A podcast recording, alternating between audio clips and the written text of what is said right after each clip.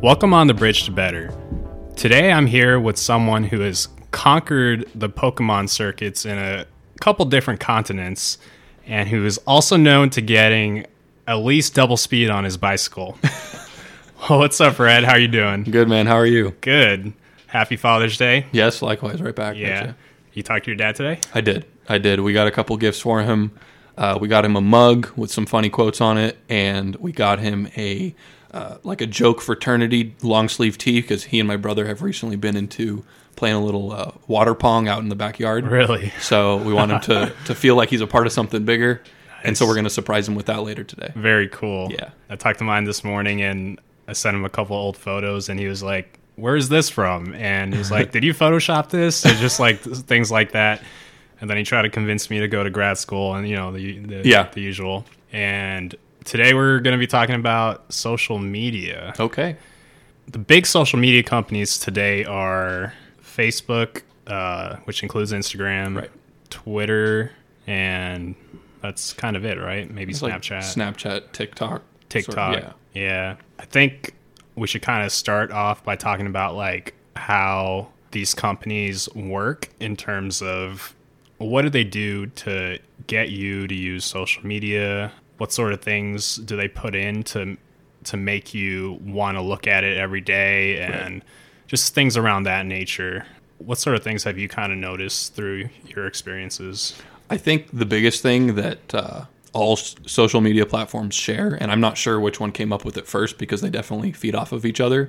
Uh, but the biggest thing is they provide everything to your attention instantly. Um, and if it's if it's not being given to you instantly, it can be at the swipe of like swipe left, swipe right, uh, move on to the next post. Everything you want is at the touch of your fingers. Right. And I think this constant stream of information almost becomes an addiction in that you just want to know what's going on with your friends. You want to know what's going on out there in the world.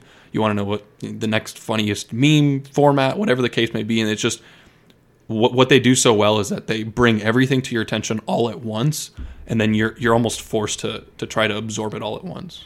Right. I, I think what defines what you see is what you react to. Right. So like when you when you like something, then you're gonna get a thousand more things that are related to Right. that, advertisements that are related to that. Right. And I think that's one of the ways that they try to get you to keep Yeah. uh, scrolling. It's not it. even on purpose either. It's almost like unintentionally. If you click on a couple Pokemon memes, for example, more Pokemon memes will show up on your feed just without you even subscribing to those channels, which is Yep. which is really interesting and and powerful in that it almost gives you the content that you want without you even knowing it, which gets you more addicted to the app or social media platform. Right. Yeah. I also heard that like when you have Facebook, for example, open Mm-hmm. in a tab, and then you're on some other tabs, you're like doing something else, or Google searching, Yeah. blah blah. I'm gonna get this new jump rope, or I'm gonna you know YouTube this video or whatever. Then when you go back to your Facebook, they somehow have processed that data Wow. and they cater whatever comes out to kind of be related in that same sort of um, realm of things that you were looking at in this separate world, but it's actually all connected. Yeah, and there's also like you hear rumors about uh, if if your phone picks up you talking to your Yeah. uh, roommate about wanting to get Honey Nut Cheerios that day at the grocery store. Uh, on your way to the store, you'll get a like a spam email coupon for Honey Nut Yeah. Cheerios, and it's this really creepy thing where it, it's almost it starts in the social media world and almost goes beyond that to like the advertisement where Yep. they give you what you want even though you don't know that you want it or have subscribed to that information. Right. And that brings up the question like, how much is too much? Yeah. I personally hate that what you just said of them listening to Oh, what yeah. you're saying and they somehow process all that information, but I feel like people have varying degrees of how how far they allow themselves to give their own privacy up. Yes. In terms of having a better experience on the the platform. Right. But I think if you ask someone like, do you think that giving up your privacy is okay? Most people would say no. Right. But the way it's phrased when they offer you the consent agreement is lawyer mumbo jumbo. So it's very hard to pick Oh, that yeah. up initially. Yeah, and you just browse right through it and you don't even care for it. I, I do think that to a certain degree it's nice to have information that you want eas- more easily given to you without you asking for it. Yeah. I, I can't really say you know where the line can be driven to oh this is this supplements what i'm looking for versus this is now taking over my life this is addicting. Um, for the longest time i actually disabled siri on my phone in hopes of trying to you know quash whatever weird listening features the phone has for bringing Right. up ads that relate to what you're talking about. I don't really know if that helps or not. I, I in my mind it i made it seem like it did. Um, but then they almost make it necessary for you to have it to unlock certain features in your phone and things like that. So I, I can't really say with with definitive uh, confirmation where I think the line can be drawn Yeah. um, because I do like to some degree the supplemental information that's given to me just based on the things I look up, like funny memes or sports news or things that are going you know around in the world. Uh, I'd like I like to stay informed, but I think it's almost it's this symbiotic relationship that occurs where the more you're on your phone, the more the stuff you want pops up, and then the more you want to know that stuff. Right. And it's maybe there's it's up to the person to have that that that right rightness of mind to disconnect because the phone's not going to stop with its algorithm of giving you the stuff you need. It's up to the person using it to be like, okay, I've had my fair share of content for the day, or that's enough internet for one day type right. thing. With that in mind, I think it's important to look at how these companies profit. Yeah, So Facebook is an advertising company, and when it does show you what you want to see, it's coupled by, oh, here's this product you can buy that's somewhat related, and the more you scroll, the more things you see, and that's how you kind of how they make money Right. through all these advertisements, whether it's political, whether it's um like actual products, whether it's recommendations to look at certain uh, YouTube channels or whatever it is. All of those people are paying Facebook, and Facebook is using all the data that they have crunched through crazy machine learning algorithms and Yeah. stuff like that to kind of figure out who's going to respond to certain ads and they use that targeted information to show you that specific thing and Right. it's pretty powerful like i'm sure they make a shit ton of money off of just well that's how they make their money right, Right. That- that's the how they only- do it. yeah and I do like how the user experience is improved in the sense like I, you know, one of my things that I've kind of been into is art. So like I'll be looking at like trippy tapestries and then Mm-hmm. all of a sudden I'll get a recommendation of a bunch of trippy looking things. I'm like, "Oh, that's really cool." And then Yeah. I have bought one Yeah. because of it. So I do know that it works Yeah. because I I'm a I'm an example of that. Yeah, and it's not like you're actively seeking that, even though then you know that's something that you want. You weren't seeking those supplemental ads; they just sort of happened to pop up, and it worked out that it lined up with your interest. Yeah. But that's not necessarily a bad thing. It gave you access to something you wouldn't have normally sought out, and that's where the line is blurred to me because I I like seeing memes that I constantly laugh to being provided to me on my feed that I'm not actively searching for, but at the same time at what point is it too much? Like, okay, Right. now I've kind of gone down the the the rabbit hole of you know the weird part of the internet or whatever the case may right be. right i think when it's too much is when you create like an echo chamber of liking only very specific things so then you only get information sent your way that Yes. is in the same line of what you believe Right. and Politically. politically i think sense, it's yeah. the the biggest i don't know how much of influence that social media has over elections but i'm sure it's a good amount Oh, especially now. Especially Yeah. Oh, now. Oh, definitely. It's a tough thing to navigate like uh, especially nowadays where a lot of things are very charged and um, i know me and you personally we don't really post that much in general Right. um, we kind of just observe and see what's going on and might privately send things to each other but Yeah. like for the most part um, we're not huge posters and a part of that is because i have a certain fear in terms of pers- posting things and posting opinions because what you're posting is like a very processed form of information Mm-hmm. you know on twitter it's what some 180 characters or whatever and Yeah. instagram it's a photo or like a uh, like a square with a quote in it Yeah. and or a repost of a tweet or just some picture and it's very processed meaning there is no external context to what you're putting out there what you put there is what you're putting there and people interpret it in different ways so one of my fears is that if I put something out there, that certain people might see what I am meaning to say, but other people might be like, "How come you didn't say this?" or Yeah. "How come you didn't add this to it?" And Right. that was my fear, so that's why I don't post. No, and I and that's kind of similar along the lines of why I don't post. I also don't feel like there's a need to post. I, I'm sort of in the mindset that you know everyone's entitled to their opinion, especially uh, on these charged topics nowadays. Yeah. If someone really wants to know what I have to say, I would want them to ask me in person.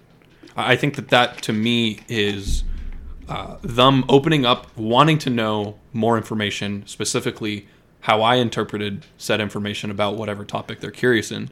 And like you said, Instagram, Facebook, they take a screenshot of whatever that information is. They leave out the tone, they leave out the, the body language, they leave out the eye contact, whatever the whatever the additional uh, pieces of me telling that story or that opinion to somebody is completely ignored on the social media Yep. uh, lens. And I think that in when that happens, you know, people will say, "Why didn't you say it like this?" or "Why didn't you say it like that?" And sometimes you actually meant to say it in the way that they wanted to, but because it's not conducted in a conversation face to face, Right. You lose fifty percent or so, or whatever the percentage is Yeah. of the conveyance of that point. Right. And to me that's that's everything. Mm-hmm. That 50% or whatever percent it is means so much to me and that's why I'm doing this podcast per se because what you said earlier, conversations are the best way to have any sort of interesting dialogue on tough, difficult Yeah. subjects or easy sub whatever it is. It's it's easy to post something out and then kind of hide behind your screen. But it's harder to talk about it like we're doing right now Yeah, and it makes me wonder how many people who post um, are actually talking about it in real life and whether they're posting just to have that sort of um, sense of security in that sense. I participated, kind of thing. Yes. Yeah. No, that's that's an excellent point, and I definitely agree with you that it's it's a little bit more than meets the eye. I think a lot of people that it, it almost might have an inverse relationship. People who don't post as much uh, about these topics on social media might have more to say in person, and Yeah. people who do post on this protected social media barrier platform may not be as confident in their opinions in real in like in person. And I think it's interesting that what what lends itself to helpful for those who feel protected by the the technological barrier of social media is almost the opposite for people who think that they convey their opinion better in person. It's almost a it, it's a double edged sword in, in the sense that it protects and it also takes away from the opposite parties that it means to. right. Yeah. There's also the fear of not saying the right thing. Oh yeah. So you uh, censor your words in a way Yeah. in order to you, you put you put something out there that's safe. Yes. and sometimes that's the way to go Right. but when you're having conversations about difficult topics i think it's important to be able to navigate that boundary of safe versus what's objectively true Or honest. or honest and it's important to talk about how you actually feel about certain things so you can grow from it Yes. and uh, I also think that there's this idea on social media that who you are right now is who you've been your entire life, or even who you are in the past is who you are right now. And there is no such thing as growth and improvement, which to me is the silliest thing because as a human being, you live yes. Like 80, 90 years and maybe even more. And throughout that time, you're constantly learning, constantly improving, constantly trying to make yourself a better person. I feel like most people do that. Maybe Yeah. not everybody, but I feel like most people Yeah. strive to be better. And when you put something out there, maybe that's how you felt some time ago, and you've you know, you've had experience, you've talked to different people, you've seen some things, and you've changed your mindset now. Me personally, I appreciate that change. I like people that have realized that what they have done or said in the past might have been wrong and have are now in a place where they know that and they acknowledge that.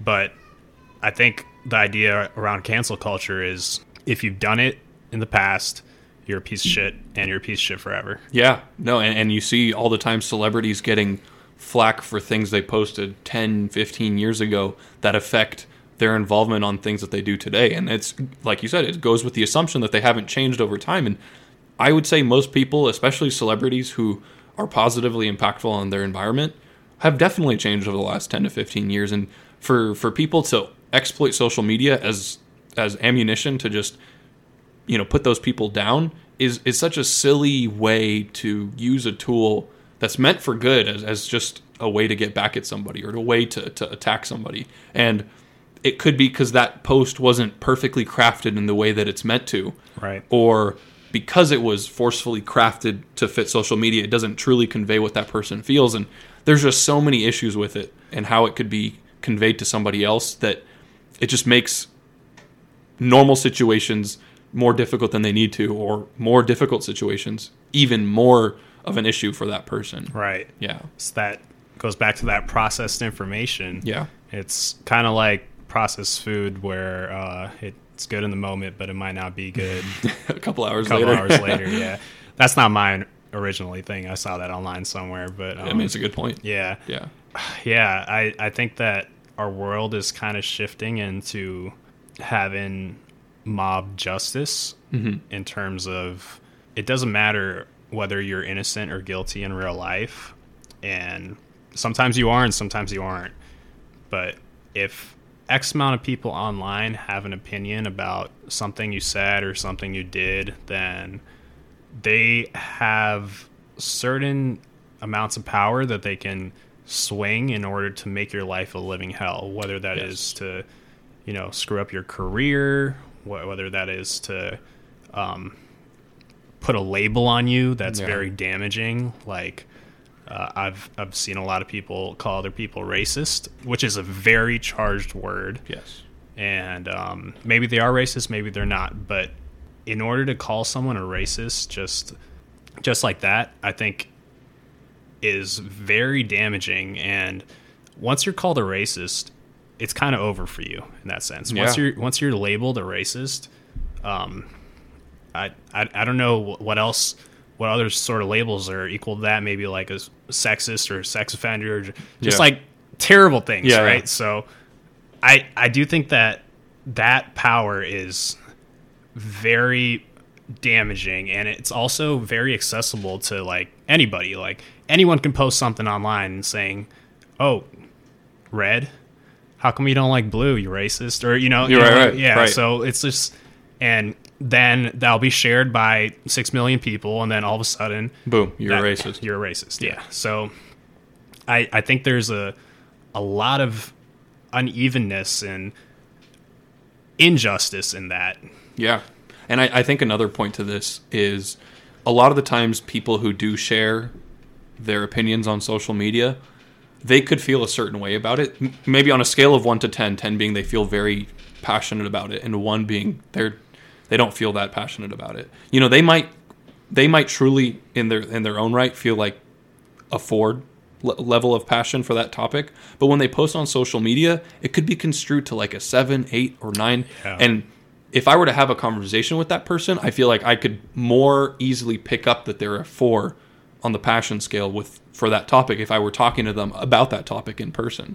And I think when that occurs, you know, you see the the the quick to label accusations, you see the uh, the twisting of the words a little bit. Oh, you said this. This is exactly what this means, and this is this is why you are X Y Z label or whatever the case may be. Instead of oh, you know, when you said that, you didn't really say it with the tone that I thought you would in person. So why is it that you feel that way? Are you like actually on the fence? And then you can have a more organic discussion about it. Right. And I think another thing that social media prevents is sort of that immediate back and forth. You know, you have on social media a couple hours to craft this beautiful retort to somebody and have, have it be punctuated, per, you know, perfectly, and your emotions might be disguised in a certain way through that post. But if you're having that conversation with that person, your emotion comes out immediately, your tone comes out immediately, and I, you know I can't say every conversation goes better in person than it does on social media. But again, it introduces those aspects that social media takes out, Right. and to me,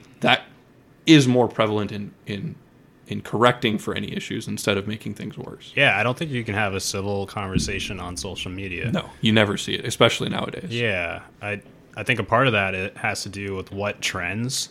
I think if you are putting out something with the goal of having it being retweeted or reposted or trending, you're probably doing a couple things. You're trying to make it funny, or you're trying to uh, make it accusatory. You're um, probably trying to make it phrased in an emotional way that will trigger the emotions of people, and um, or anger. You're probably uh, doing it with some sort of anger, and maybe you're just putting something out that makes you feel good. Yeah. And I do think that a lot of what people put out is kind of just phrased in a way that they think it will be reshared or reposted and they're they're excited about that or they're um they would rather it be like that than it not be like that. And because of that they might phrase things in a certain way that will get that reaction. And that reaction might get you retweeted but i think when you're having a conversation that's just not how you do it. No, no, you definitely in a in-person conversation don't say things for other people to hear you.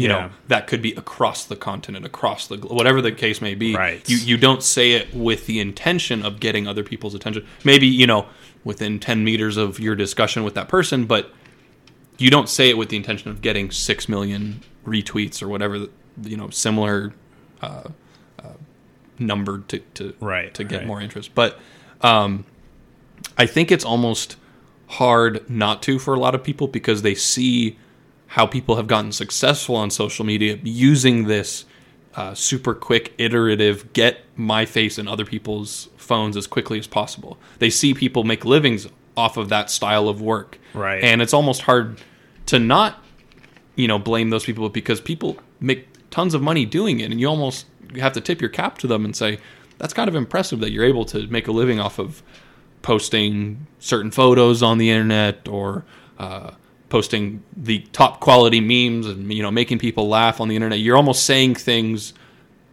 to get more attention because that's how you make your living, and because that's been accessible to people, it is almost excusable in a way to allow for that to happen. Yeah. It is to a certain degree. I don't want to say that yes, you should post things just to garner interest from others, but I think it in other people's eyes it makes it excusable because that's how people make livings off of it. right Yeah. I, I do think a lot of people do that for the living i also think that a lot of people do it just to get their rocks off Oh yeah. Oh yeah. they're just No, I agree. And, and you know, with the riots that happened recently, you've seen certain influencers just take pictures with hammers next to uh, b- uh, boarded up businesses just to say that they're part of what's going on, and then you see them hop into their hundred thousand dollar Mercedes and drive off, yeah which is which is the ultimate clout generation. But you almost can't blame them because that, I mean it works, and it's almost sad that it works, Right. But then if you see it from a third person perspective, you're like, what the hell are they doing? Like, how are they getting away with this? Yeah, how I feel about that is they might not physically be looting, but they are looting in the sense of they're taking the context of this important time and important movement and And they're make making it about them. So Oh, they're yeah. they're looting through the internet in a weird way. Yeah, I think that's well said. Did you see the the video with the uh, all the celebrities saying I can do better? Oh yeah, yeah, I did. Yeah. I actually did see that recently. That oh my gosh, man. Uh, I, I don't even know what to say about it. I would like to think, I truly want to believe that they did that because they know that their face has power and has influence to others. And I want to say that they feel a certain way about what's going on with the, the riots and the, the black injustice.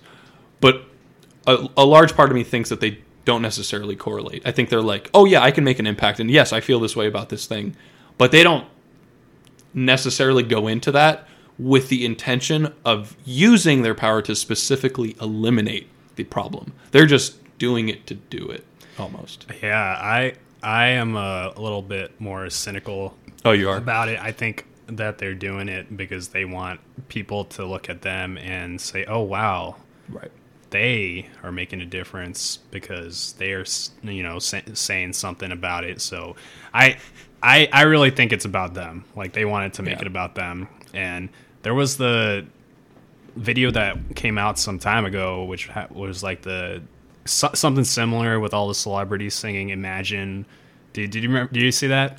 It was like they were all um, I think so. they were all singing uh, "Imagine" uh, by the Beatles, and it just cuts to different celebrities. Yeah. it was really cringy, and then As had- most of those are. it had like a really terrible reactions. So like even this video, they should have been able to look at that and been like, "Nope, bad Yeah. idea." But I guess none of their friends No. told them not to do it Yeah. or whatever it was. They're just like, yeah, yeah, you should do it. It's a good yeah, idea. that some of the people on this new one kind of broke my heart because I really like. Do you feel like they were maybe pressured into doing it?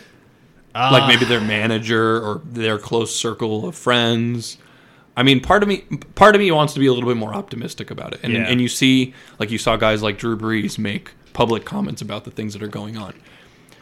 Th- The way that social media twisted his words is he said, I think something along the lines of, "Our flag shouldn't be, uh, you know, uh, disrespected in this manner." Right. And people immediately assumed him saying that with him being okay with what happened to George Floyd.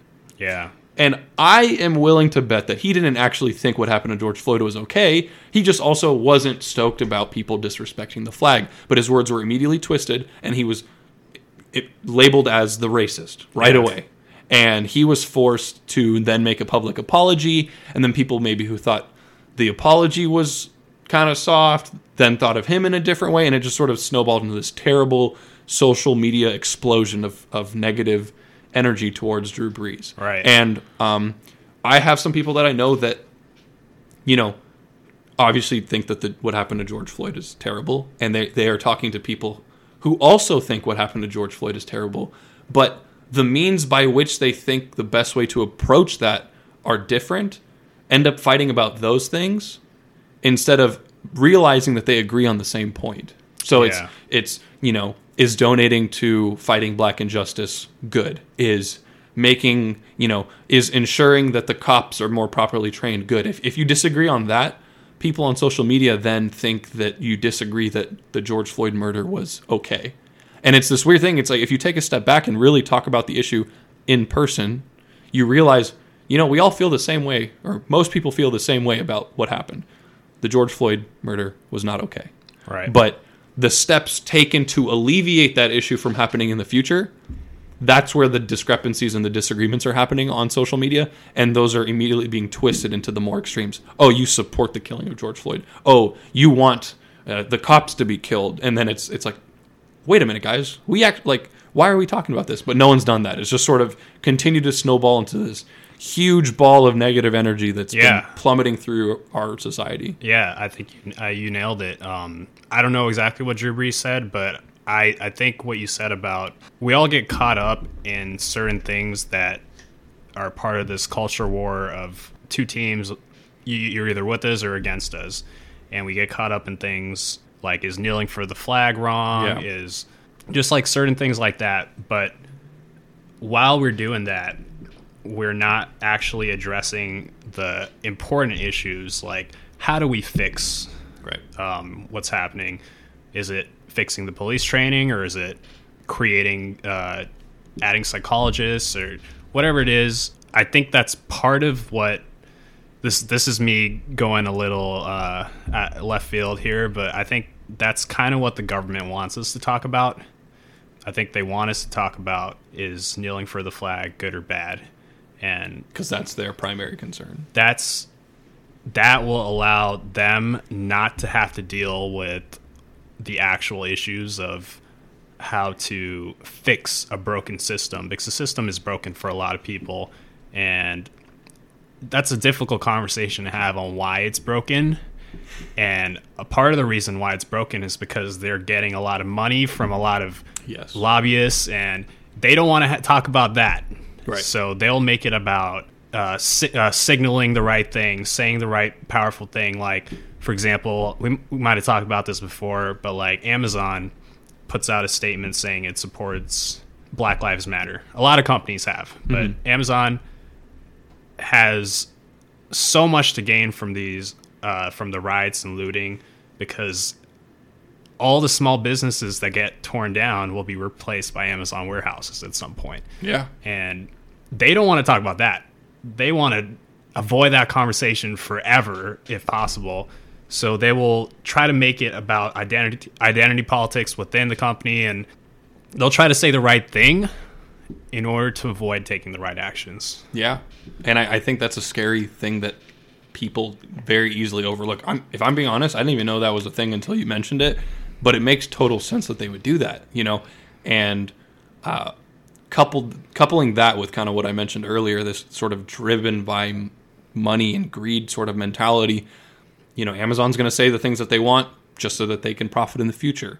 Uh, certain influencers on Instagram might say certain Right. things or show certain videos or images so that they can profit in the It's future. all looting. They're it's all, all looting. they're all looting off of what's going on, and I think society likes to talk about it in a different light because they feel like they're protected by social media, and also because some can have financial gain from it.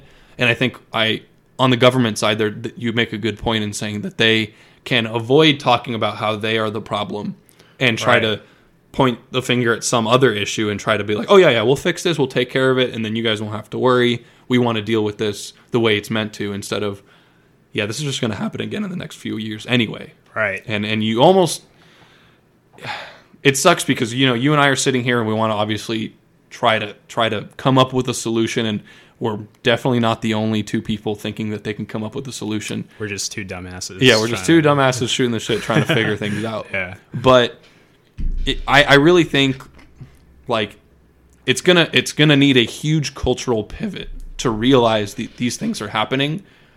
But I don't think that it's gonna happen overnight or it's gonna happen in the near future. And I, I have really no recipe for success on this. And I think that it will continue to happen until more people find an initiative within themselves to realize that there is a larger issue at hand talk about it organically in person with other people instead of sticking to social media and the protections that social media provides for you. Yeah. And doing it because you actually care, not because you want to gain, uh, you know, get a, a bigger check the next day because of it. Right. And I, I, I think too many confounding variables come in and influence actually trying to make a difference that it ends up just being a huge chaotic mess at the end of the day. Right. I think where social media comes into play in this scenario is they control the conversation in the sense that they control the flow of information to each person's accounts that kind of make them uh, decide what they want to talk about based on what they're interacting with already.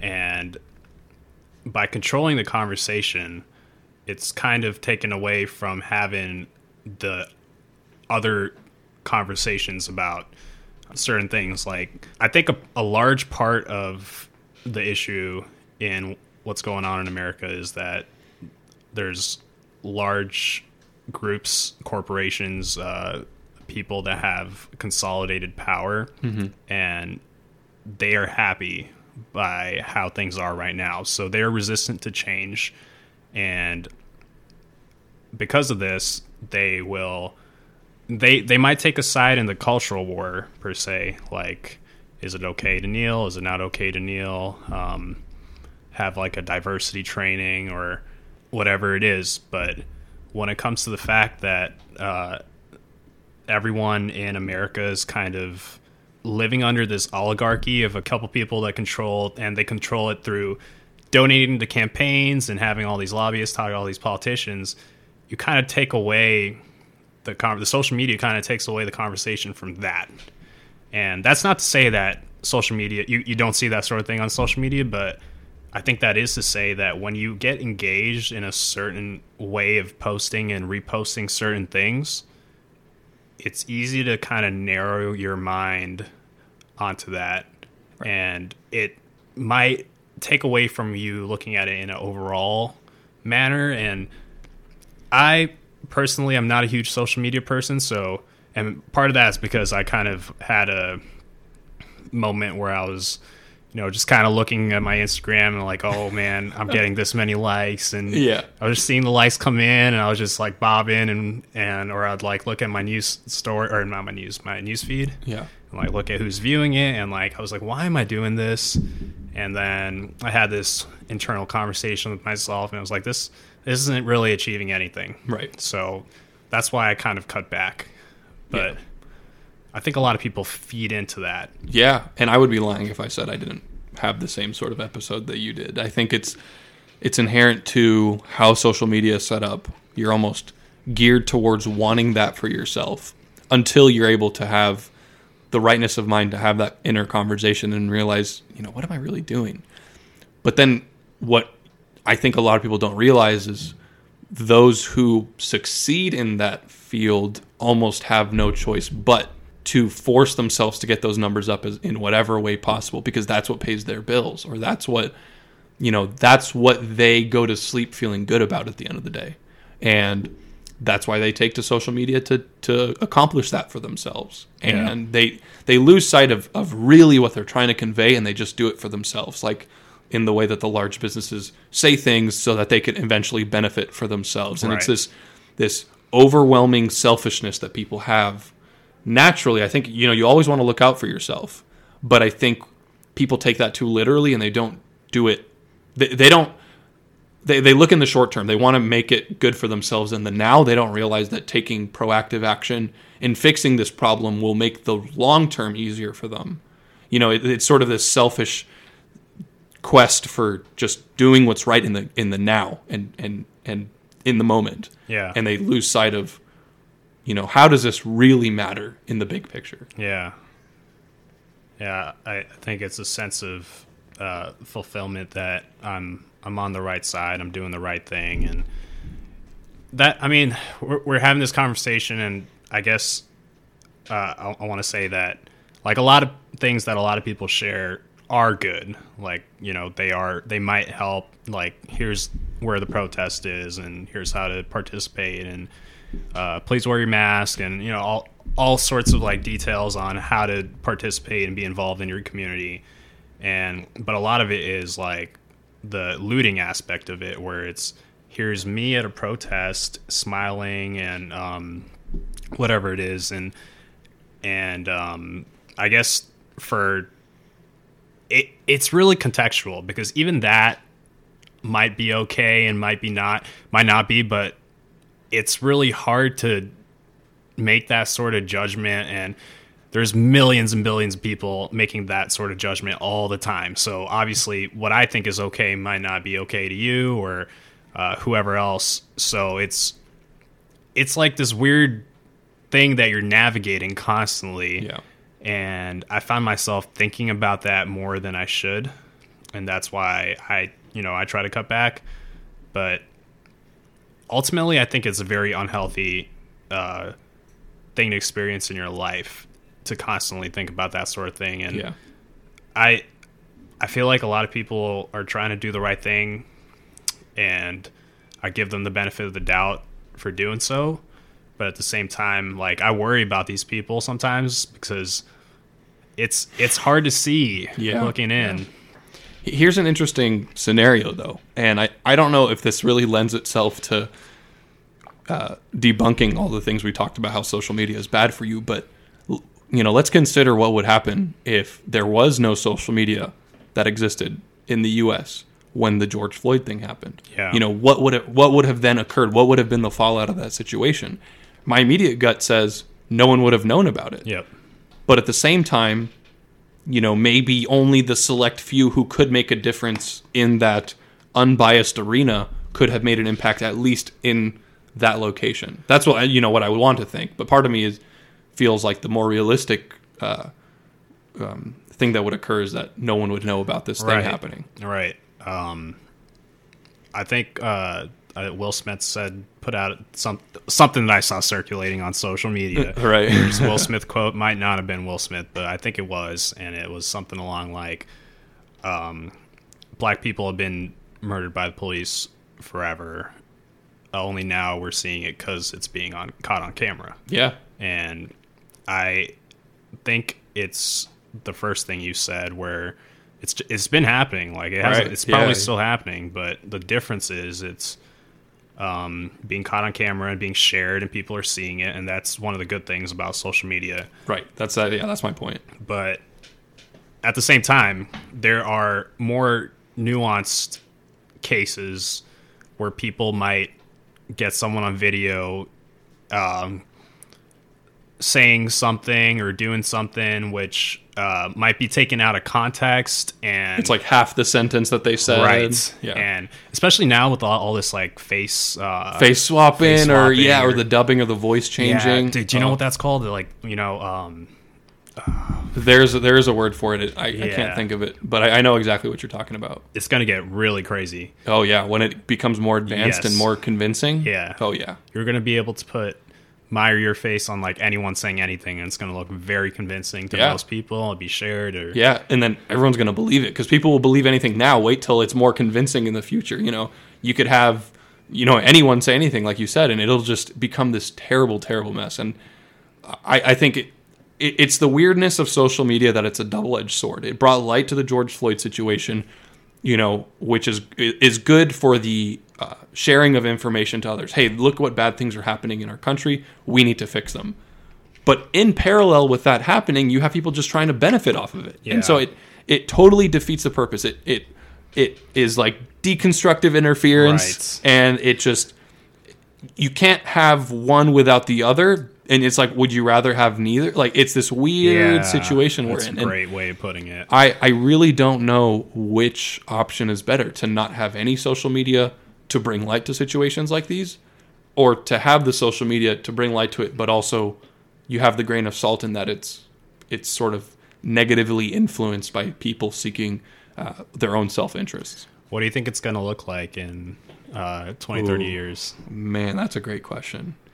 I think, frighteningly enough, and I can't even begin to think how it's going to be even possible, but it's going to become more in your face, more accessible to you than you could ever imagine. Like, there might be a chip implanted in your head that you're scrolling through feed Right. at the speed at which your brain operates. And I, I'm just imagining logging into like Twitter and hearing people's voices yelling their tweets. yeah, no, and you they're gonna have to figure out ways to like filter that, or like you need Yeah. to then plug yourself into a computer and and set Oh, up your own filters and settings and things like that. I I, I think that uh, there's some tech technological concept of. Uh, Oh, the Internet of Things. I think that is going to become more prevalent. Everything, your phone, your car, your house, Yeah. your your friends, your your work will all be connected on this one entity. And I don't even know if it's a phone type thing or a chip implanted in your brain type Yeah. thing, but everything is going to be connected and that's going to be a scary scary It situation is. because That's you know a Black Mirror episode. it is a Black Mirror episode, and maybe we should help write the script for it. But it's it's a very realistic thing that's going to happen in the next few years, and it's a scary thing to think about. You know, things happen privately in the home that should be separate from work, and now you're not going to have a choice, and the two might be interconnected. Yeah. you know, uh, people will have personal issues that deal- they'll deal with that maybe they want to hide from certain friends, but because of the way that the Internet of Things is going to be working, those friends who you know what you would want that thing hidden from them will have access to that information in the same way that you do. And it's oh, you didn't set up your personal filters correctly on your software, and yeah. oh man, and then you got the thing you mentioned where you can dub people's faces or voices on another person's body, have them say some outrageous things. yeah. We're in for a world of hurt. We are. it doesn't look like it's gonna get any better. No, because you see what's happening now, and Yeah. consider what we where we are now. Think of how things were 20 years ago. Yeah. You know, we barely really had the internet. I, I don't even know if that timeline is correct, but the internet wasn't what it was. What you know, what it is today. Right. Um, Internet revolution was the, like around the year 2000. Yeah. That's Y2K. Right. Yeah, you don't have your crappy dial-up or Yeah. whatever the case may be. The phone isn't connected to the internet. You don't have everyone on one line. Everything like the real scary thing to sort of project what's going to happen in the next 20, 30 years is look how far we've come 20, 20 30 years from the past Yeah. and think of how, you know, what we are now. It's such a crazy mind-blowing thing. Right. Yeah. We're really depressing ourselves I talking know. about it. I'm imagining like a like a virtual reality Twitter where you log in and you go into this world and you like click on your tweet and then all these avatars pop up and Yeah. they start yelling at each other and you at the same time. Yeah. It just turns into this like crazy battle and then maybe you can like get a weapon and Yeah, yeah. Let's uh, let's try to find the contact of Black Mirror because this for sure is something that Oh, we can yeah, get cooking. Yeah. Oh my Uh, gosh, man. a total horror episode of Yes. Black Mirror. Oh. Great show, by the way. Great show. Great show. Very good show. Very looking more and more real every day. Right? I- I'm curious to know if someone 20, 30 years in the past came up with a Black Mirror type show, pitched it to somebody, if we could get access to that kind of a script and think, you know, what did people think the world would look like 20, 30 years from now? Yeah. Because Black Mirror now is what we think the world looks like in 20, 30 years. And that stuff Right. is scary in and of itself. And, you know, Yeah. the sky's the limit for that sort of avenue. Yeah, the creator of Black Mirror is uh, sitting on a season just because might be a season, might be a couple I think, episodes. Yeah, I think it is a season, but basically saying what's going on in the world right now is already so crazy. I don't want to scare people. I don't want to make it worse. Oh, is he really? yes, Oh, wow. Yeah. That's that's scary. yes, yeah, and he's got a point. Like it's pretty screwed up right now. Yeah. So I, I doubt uh, a realistic glimpse into what technology is doing to our day and age now is going to help how people feel about the current state of things. yeah, yeah, Oh, Although that does sound like if he's worried about what its impact is, I kind of want to see what it is. yeah, yeah. Oh. It's really some predicting the future type stuff. Yeah. What's your What's your favorite Black Mirror episode?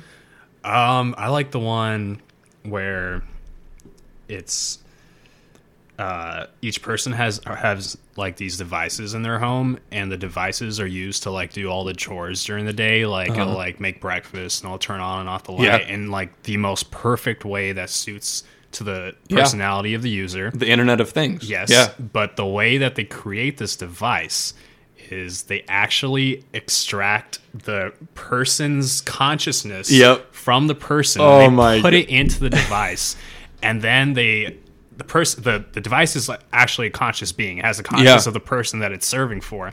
And then the way that they like force it to comply to do all these things is they just they speed up time so it'll be like 70 years in the matter of like 30 seconds mm-hmm. in real time. Yeah. this person will just be sitting there bored inside this thing and not have anything to do and then after the 70 years they'll be like okay i'll do anything you tell me just Yeah, it's let me torture. know. it's torture it's like isolation A torture of a cloned conscience. yeah that one Ooh. what was your favorite Uh, I think the one that stood out to me the most, and it, it's probably got to be my favorite, is I, I want to say it's the second or third episode. It's the one with the memory bead in the back of the ear, where every memory you've had is stored on a on a little device in, in your brain, yeah and the husband. Uh, spoilers alert, by the way. Uh, the husband uses um, his vision to go through his wife's ex's memory. oh, Yeah, he no. forces his wife's ex to pull up his memories on, uh, on you know, on the TV, and finds out that he cheated on her, or she cheated on the husband with the ex because of a painting that he saw in the glimpse of the guy's memory. wow And then it leads to, oh, is is our kid actually ours, or is it your ex's kid that you had with him? Yeah. and it's this. Oh, it's just and the, and the suspense that builds like the cine, cinematography of the episode is great, but the concept itself is also fantastic. Oh and in the end, he takes a jagged piece of glass and digs the bead out of the back of his head because yeah it's just such a it, it, it's it lends itself to it like it opens so many doors, but it also creates so many more problems for them. right. Um, Again, and it gives me the chills. It does, and and oh, the weird, one of the weirdest scenes in that episode is uh, he and his wife are having sex, and instead of it being an intimate moment between them, they are both watching pornographic memories on their Oh own beads gosh. to get their rocks off, wow while they're actually having physical intercourse with themselves. oh my god It is, it is the the strangest concept ever. Yeah. But it it's it's a commentary on, you know, what is actually possible in our day and age or in 10, 20, 30 years from now. It's that I consent to giving up all my information to, Yeah. to the app. Yeah, or whatever this device Yeah. is. Yeah, and I really think that could be what is in store for us in the next 20. Ooh. Social media literally in your head. Don't do it, buddy. Yeah. Don't, don't put that shit in your I, brain. I don't know. I'm going to just assume I won't be able to afford it in 20 to 30 years and I'm just going to say that that's how I'm going to like not do it. yeah, probably for the better. Yeah. And I think, I mean, our stance on social media now is going to lend itself to our opinion in 20, 30 years. Yeah. That might change. I'm open to it changing. But if social media has its impact on me currently, as it will in 20, 30 years, I doubt that I'll change my mind about it. Yeah. Yeah. I, I like, again, there's great things that you and I share on social media with each other privately uh, memes, sports news, uh, crazy things that are happening in the world. Just like, hey, did you hear about this? This is interesting. And not, how do you feel about this supercharged political issue? And then we have a heated discussion. It's just Yeah. like we understand that we understand I think the the pure intentions of social media, the sharing of information, the sharing of a good laugh with a friend who is not immediately on the couch next to you hanging out with you. Right. And it's not it's not the replication of conversations that you should be having in person because that's what this is for, this Yes. podcast. Yes. And I think people need to be more aware of that. Even just outside of this podcast, like we'll talk about me and you will talk about literally anything. Yeah. And I just think that it's not productive to do that over mes- messaging each other or whatever. No. Like if there's something important I want to tell you, I'll call you or Yeah. when we see each other we'll talk about it or Yeah. whatever it is. But the idea that people get into these wars online with random people just um, shooting out information and defending themselves and you're having a debate that no one's going to win yeah. and Oh, that's, that's yeah. Everyone is watching or maybe no one's watching but like everyone has the capacity to watch Yes. and then you're you're being propped up by your side and then you're being booed by the other side and then vice versa for the Mm-hmm. Yeah. other person and it's it's like this weird gladiator coliseum It is. arena where it's like a free for all and it's total Yeah. chaos but there's no winner Which would have never happened if that conversation happens in person. yeah It, I mean, it might, but I think it's less charged. You don't have the coliseum of fans. You have a couple people, and maybe you don't want the coliseum you don't. You absolutely don't, because it makes them think a certain way about the topic as well. And I think what people fail to realize is a lot of people are opinionated, and that's okay. You know, you're everyone is entitled to their opinion. But people think social media is not only a way to express that opinion, but also to convince others that their opinion is wrong. Yes. Yes. And no, like, I don't know if you and I discussed this, but if you consider your opinion in what it is right now about topic A, you feel a certain way about it, right? And you feel very strongly about that topic. yeah There is somebody in equal feelings of you who feels that's a, a different way about that same exact topic, but they feel just as strongly right you know yourself that you can't be convinced that the that you are wrong about your that your opinion is going to be different or changed.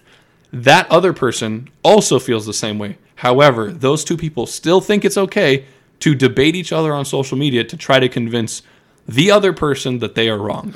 It's like a rock in a hard place. Right. It's like a Ferrari into a brick wall. Like you need to understand that you feel as strongly about something as much as the other person feels about the other side, that person being the one you're trying to convince. I think it's that, and it's also convincing all the spectators That's true. that you are the person that yeah that they should be on your side. Yeah. you're trying to win everyone. Yeah. and by force of that mob mentality, then pushing the other person down, and they're trying to do a similar thing, and it's like a it's like who can garner the most support and how do you garner the most support? By saying sometimes the most uh, emotionally triggering things to and putting the other person down. And Yeah.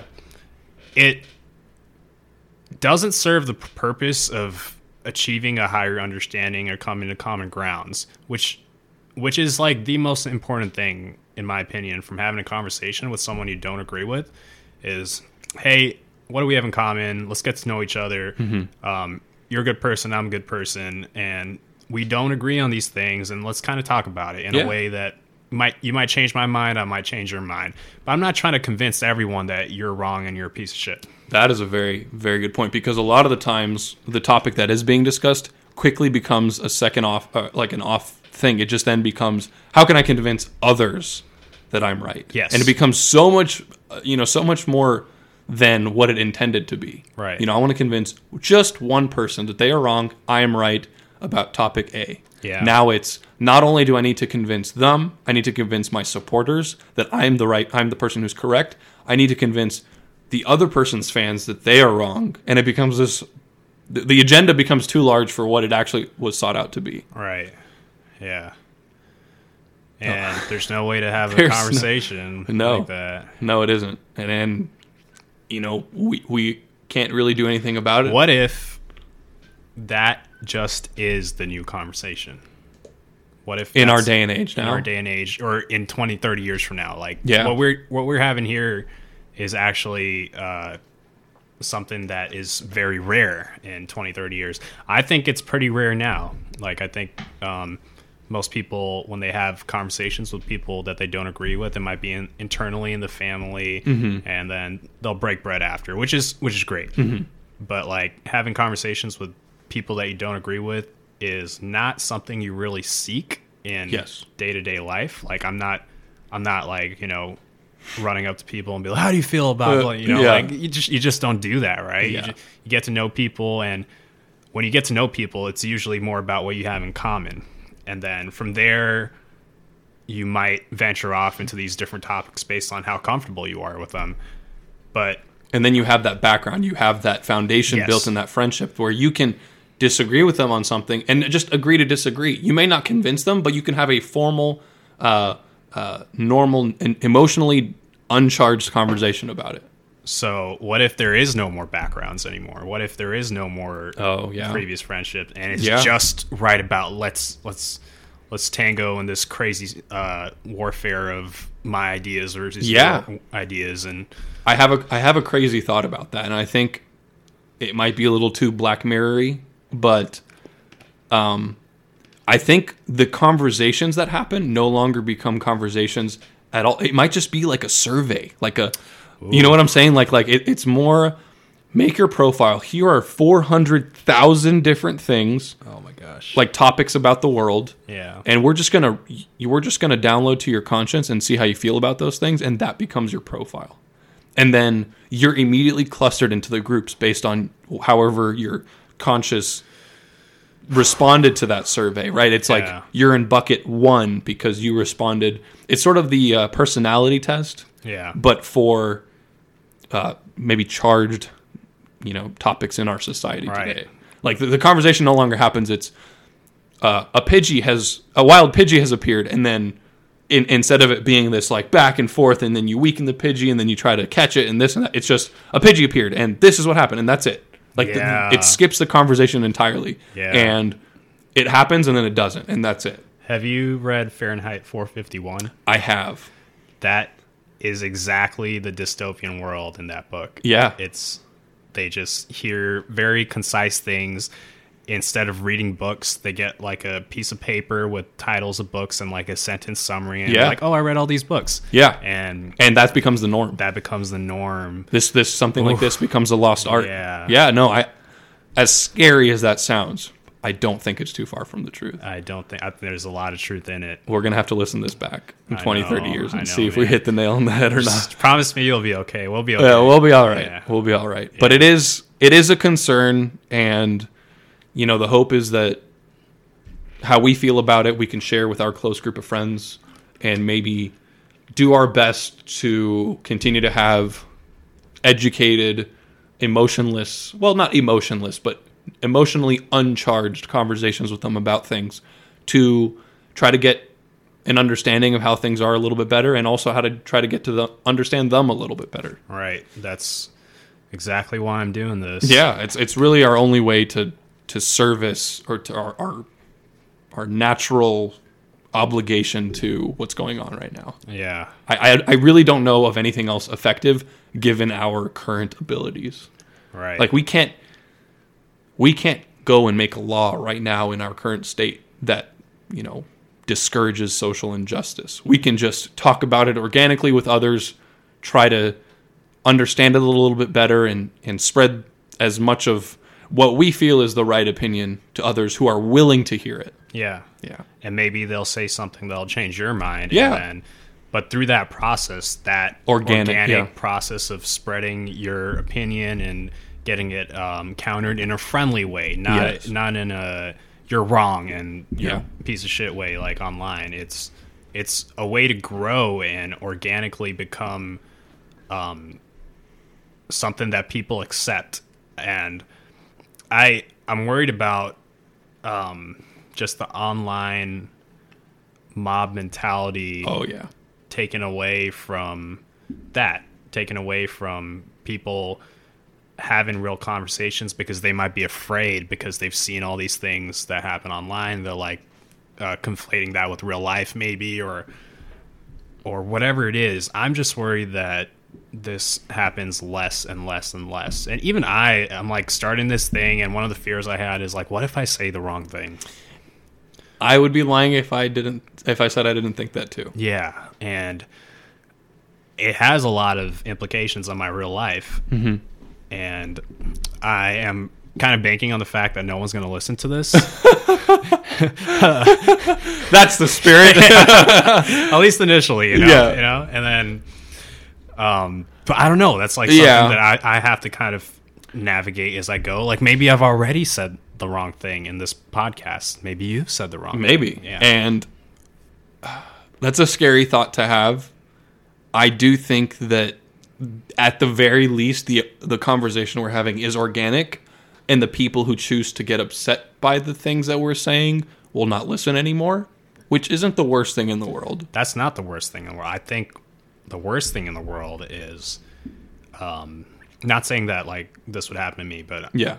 if someone took like a clip of our conversation Yeah. started here, ended here, but then they took another piece and put it here, and then And then they connected them. photoshopped your face onto yeah, someone else saying it or something like right? that. Put me on like Donald Trump saying some bullshit. Yeah. I don't know. Just, Yeah. just like random. There, there's ways to manipulate information to make it look like people are uh, inherently evil or Yeah. you know believe uh, morally despicable things.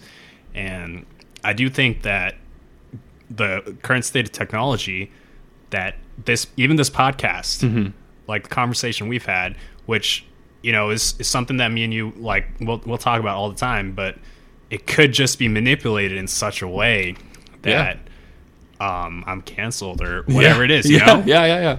The, the scary thing to me, or or the the the worst thing to me about social media, it's it's very similar to the thing you brought up at the very beginning. When you agree to the terms and con- conditions of social media, you're like, yeah, yeah, a lot of yada yada lawyer stuff, whatever. Okay, cool. Accept, move on, make your account. You're good to go. yeah You sort of agreed to participating, not knowing its implications right you sort of have that contractual obligation when you friend somebody on Facebook, right? You are signing the terms and agreement of listening to whatever they post on social media. yeah And the thing that is assumed that is incorrect is that you are willing to listen to everything that they say. You may add them as a friend because, like, oh, yeah, I know them. They're in my class from whatever. Uh, we had basketball together, whatever the case may be. You want to be their friends, great. But you don't know the implications. 10, 15 years down the line, they say some very ignorant thing on social media. You're like, you're outraged by it. You don't remember that you accepted the terms and agreement of listening and being you know, wanting to know the things that they have to say. And that's to me where the discrepancy is, is the biggest issue. If I could summarize kind of my issues with social media, it's that there's an assumption that you make without realizing it that you are now willing to listen to everything they say. It's like you're putting you and all of your Facebook friends in a room and forced to listen to what everyone has to say. When in reality, if I want to know your opinion about something, I'm going to go and formally ask you yeah hey, what do you think about this? And then that's when the discussion happens. And in that asking, you are that is the truest form of actually wanting to know your opinion. right Whereas in social media, there's an assumption that that acceptance is when you add somebody as a friend, which is not true. And that's why they have all these debates on social media where it's, oh, person A said this, person B said that. They're out, you know, this is ridiculous. Yeah. It's not when you add somebody uh, as a friend or you follow somebody on Instagram, you are not. You, you- people glance over the fact that they are now succumbing to everything that that person has to say. You are now uh, the recipient of whatever that person has to say. And that doesn't happen in the real world. You're not just all locked in a room with everybody you know, yeah talking to them all at once. It's, hey, let's go out to lunch and have a conversation. yeah And that there's that's the separation that's the issue. right and you don't have everyone watching i think i think that Mm-hmm. That's another big part. yeah because you're trying to please everyone instead of trying to understand the person you're talking to which is so much better and easier to do when you have lunch or when you're hanging out one one on one or there's just so much pressure to say the right thing Yeah. and um even if it's not actually the right thing to say You might just say it. yeah, and I don't have any specific examples in mind, but it's just something that I've noticed, um, just based off what I've seen people that I follow do, and I don't know. I don't know what the answer to it is. Yeah. I think this is the answer to it. Like Yeah. this conversation, but I it gets back to me like I'm more worried about um them Yeah. than anything because it's it's it's just not a healthy thing to do. No. It just isn't.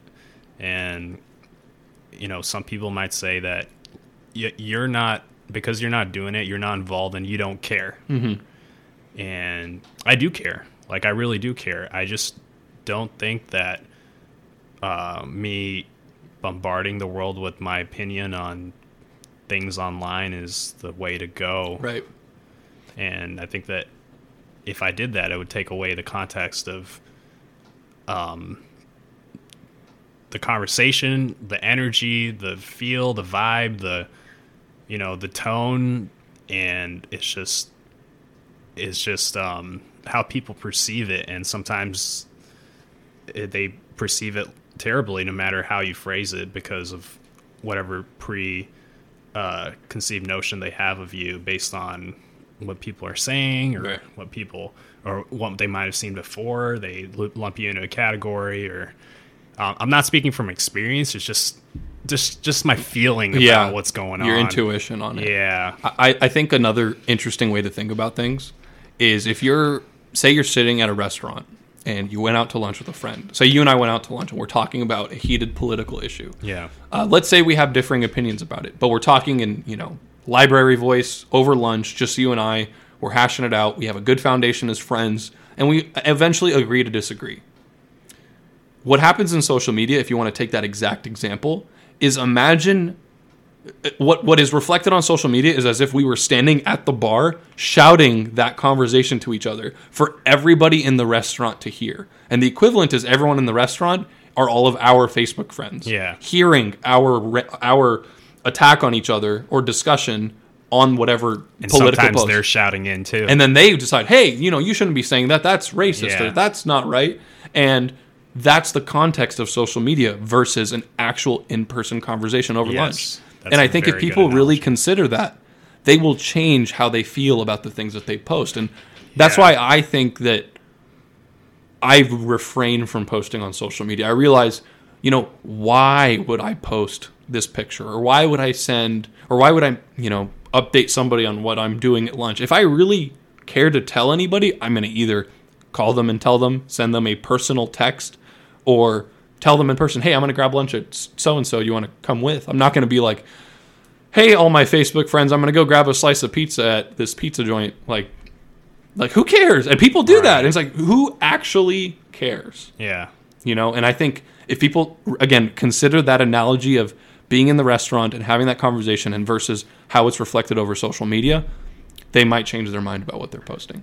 yeah, yeah. We got we got to like decompress after this, right? We we've Yeah. really broken this thing down and and Yeah, I'm. I'm it's gl- its toll. I am glad that we are friends and we have the same mindset on that. I agree. because I think I think it's great to have someone that you can just tell anything to, and I I feel like people do have that, but I just think the trend is we're going away from that. We are. It will become a lost art. Yeah, Try not to cry. I. Hold back your tears, man. know, man. well, I'm hoping this brings it back. That's Yeah, that's, yeah. that's the goal. Shout out to future us Yeah. uh, listening to this back and seeing if we can uh, take something away from it. I know. What if we just are plugged into the Twitter Oh, man. virtual reality and then I, we'll delete this thing as quickly as we it. I'll tell you that much. But I mean, I I'd like to think you know the fact that we're even conscious about or conscious about having this conversation and being mindful of how things will change. Like even that is preparing us for what the future has in store for Yeah. us. And I think even if our opinion changes, we will still be appreciative of the things we're talking about now, and we won't be revolted by it or disgusted by it. yeah. Yeah. I, I think this is a great place to end. On Yeah. A, on a great positive note that um, it's important to talk to each other, whoever it is, and just try to do it in a civil way. And it's great to be able to agree on things, but it's also okay to disagree As long as it's in person. as long as it's in person is my opinion Yeah. on it yeah and i guess if someone says something super fucked up online, it's okay to call them out. But um, Think about it before you do think it. about it before yeah. you do, and um, think about why you're doing it. Yeah, I totally agree. Well, anyway, thanks for having me. I really appreciate it being on yeah, thanks for being on, and thanks for helping me getting this going. This- You got it. You've you've been a real um, help for me during this startup, and um, Yeah. best of luck with your Pokemon shit. Thanks. I will definitely I will definitely need it. awesome. All right. Thank you. Goodbye.